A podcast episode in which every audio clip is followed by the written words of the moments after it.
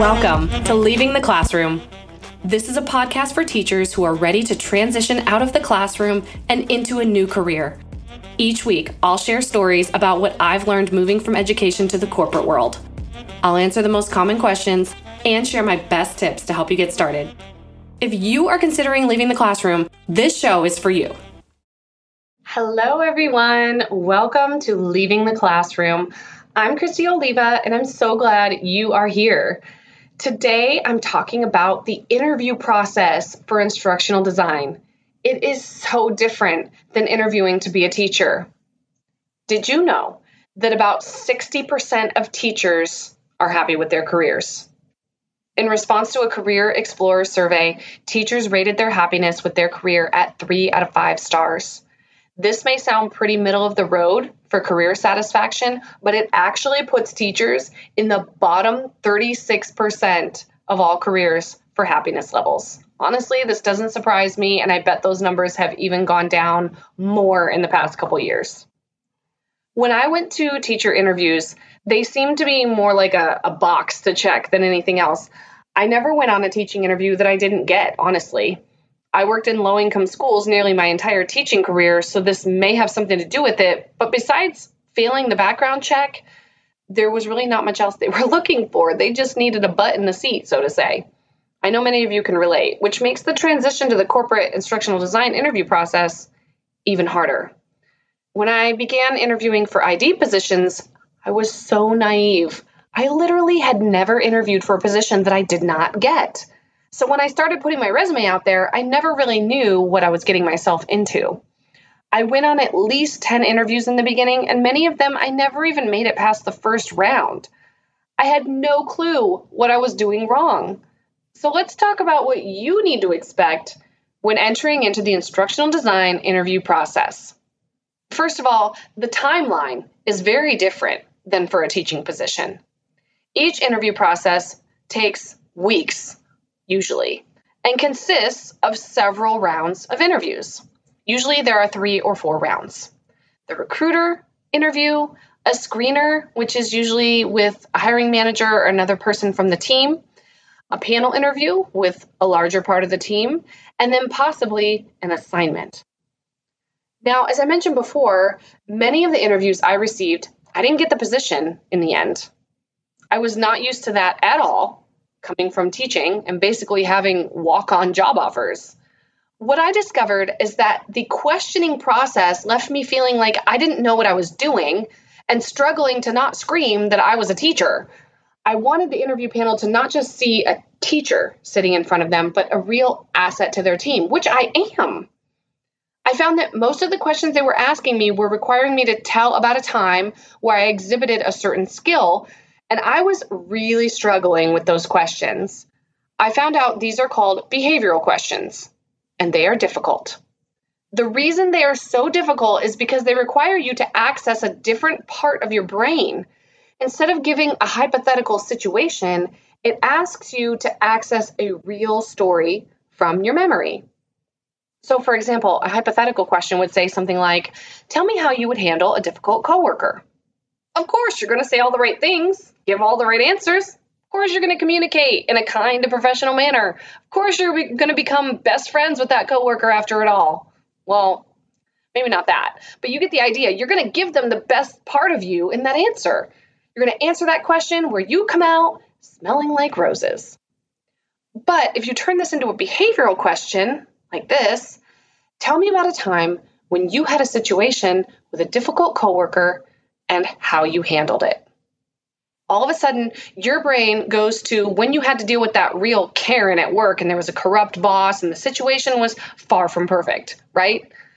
Well, you need to practice how you're going to answer that question to make sure you don't let the emotions or the drama of that situation leak into your answer. You want to talk about the parts you handled well and the parts you learned from, but you have to do this the right way. So, in order to do this, I have another formula for you. To hear about my resume formula, go back to episode 13. But here is my formula for answering an interview question.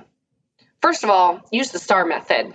STAR stands for situation, task, action, and result. This is a well known structure to answer interview questions and use that as the format for your answer. But now for my formula, use that STAR structure, but there are three main things you should focus on when you answer behavioral interview questions communication, resourcing, and lessons learned. Communication is how did you communicate and to whom did you communicate during the situation? Resourcing is who or what did you consult to come up with the best course of action in the situation? Then, lessons learned is obviously when you will talk about anything you would do different or what you learned so that you can use that next time. So, now let's look at an example question. Here is a behavioral question that is really common. Describe a time when you sacrificed short term goals for long term success. Now, this question I chose because not only is it a common question asked in instructional design and probably other interviews, but it is an easy one for teachers to use their teaching experiences to answer. Describe a time when you sacrificed short term goals for long term success.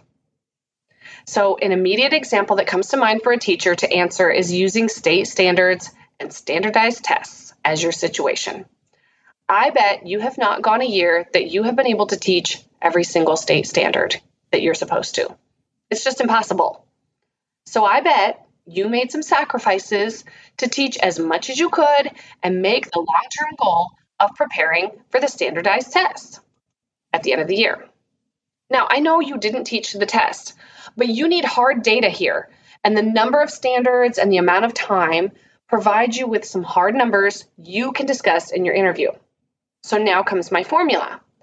While you were talking about how many standards there were and how you had to decide which ones were key to the larger goals and which ones were secondary, you need to talk about communication, resourcing, and lessons learned.